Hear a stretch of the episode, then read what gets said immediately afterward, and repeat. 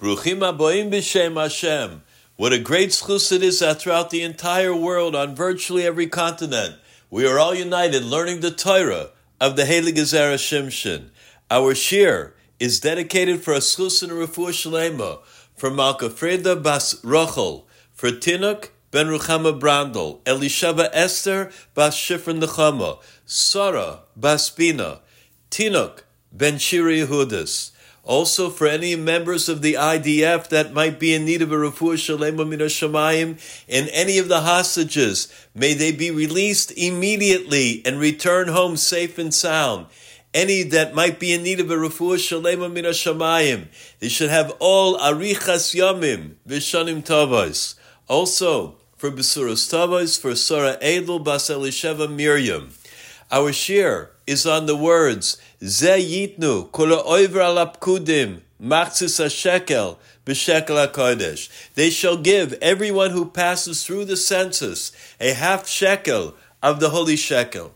The Talmud Yerushalmi tells us that when Hashem gave Moshe Rabbeinu this mitzvah, he had difficulty understanding the concept. Hashem then took a coin made out of fire from beneath the heavenly throne and showed it to Moshe Rabbeinu. The Zera Shimshon notes that the Shnei Luchos HaBris were also taken from under the Kisei HaKavod. The neshamas come from the same place.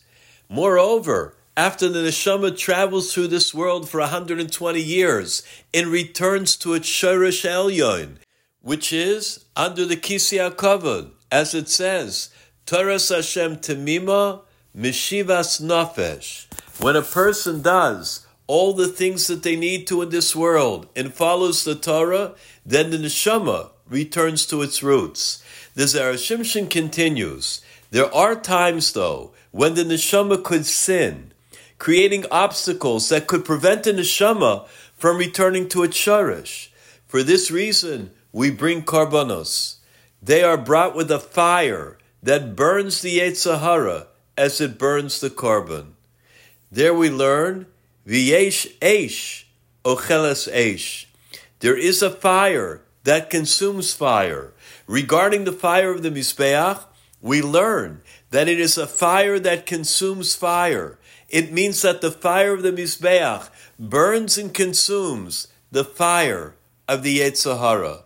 The korbanos that Klal Yisrael offer, they were brought with the machzah shekel that everyone gave to the Beis Hamikdash. Hashem showed Moshe Rabbeinu the image of the coin of fire to demonstrate that the ikra of tshuva of the korbanos was the consumption of the Yetzer Hara by the fire of the Mizbeach.